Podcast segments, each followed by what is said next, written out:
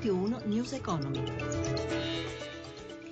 17.32, buon pomeriggio e ben trovati da Luigi Massi, borse europee contrastate, sui mercati torniamo come sempre tra poco per la chiusura in diretta di Piazza Affari, intanto parliamo di energia, addio alle grandi centrali elettriche tradizionali, l'evoluzione del mercato, lo sviluppo delle rinnovabili e il progresso tecnologico della rete di distribuzione stanno trasformando l'intero settore. Sentiamo l'approfondimento di Paola Bonanni. L'intero settore elettrico si trasforma a partire dalle centrali di generazione tradizionali, la loro funzione è ripensata per tenere conto delle crescenti esigenze di sostenibilità sostenibilità ambientale, efficienza energetica e competitività che interessano sia il singolo cittadino sia le aziende elettriche. Riconversione e valorizzazione degli impianti è la strategia industriale che si fa strada all'interno del settore. Enel porta avanti il progetto Future per 21 impianti in Italia con una potenza complessiva di circa 13.000 megawatt, non più competitivi sul mercato energetico nazionale e dargli una nuova destinazione. L'ingegner Enrico Viale, a capo di tutte le centrali termoelettriche, elettriche dell'Enel. Ci siamo posti l'obiettivo non solo di dismetterle, ma quello di trovare un altro utilizzo per questi siti. E cosa succede oggi alla centrale di Trino Vercellese? Lanceremo un concorso di progetti aperto a società, aperto a professionisti, sia italiani che esteri. È possibile accedere a tutte le informazioni riguardo a questo impianto e proporre che soluzione può esserci per il futuro per un riutilizzo in linea con la vocazione del territorio. Ci aspettiamo soprattutto di replicare quello che è un processo che abbiamo già iniziato per altri impianti. C'è una varietà di usi che possono essere sfruttati dando una seconda vita a parte delle infrastrutture, ma sicuramente al sito e al territorio nelle quali si collocano.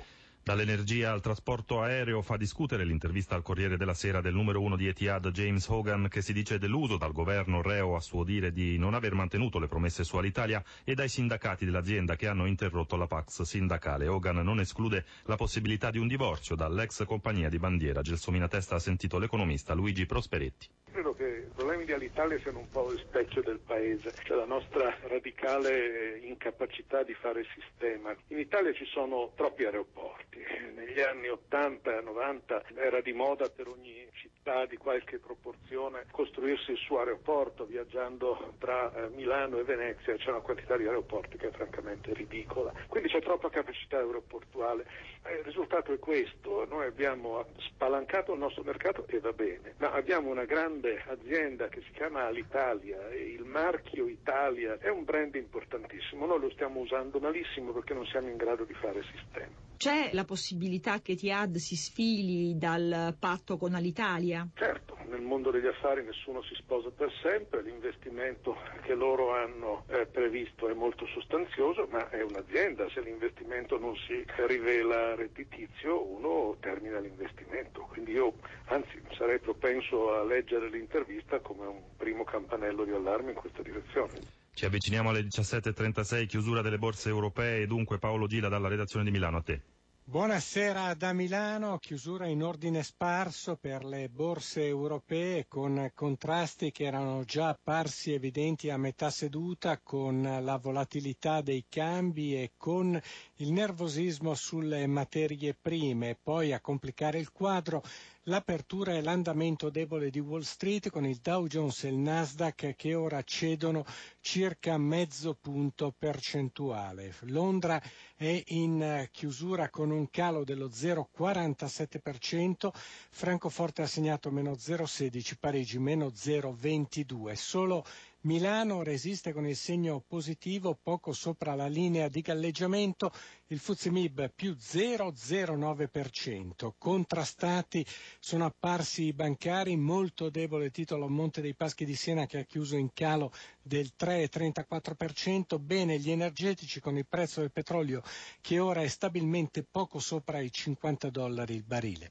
Stabilità sul mercato secondario dei titoli di Stato, lo spread è a 136 punti base, il rendimento dei BTP a 10 anni all'1,35%, un centesimo di percentuale in più rispetto al livello di ieri. Infine i cambi, l'euro si eh, indebolisce nei confronti del dollaro, scende a 1,11,70 ma si rafforza ancora nei confronti della sterlina a 0,88,40. 17.37 News Economy a cura di Roberto Pippan torna domani alle 11.32 in regia Alessandro Pazienza da Luigi Massi. Buon proseguimento d'ascolto su RAI Radio 1 Radio 1 News Economy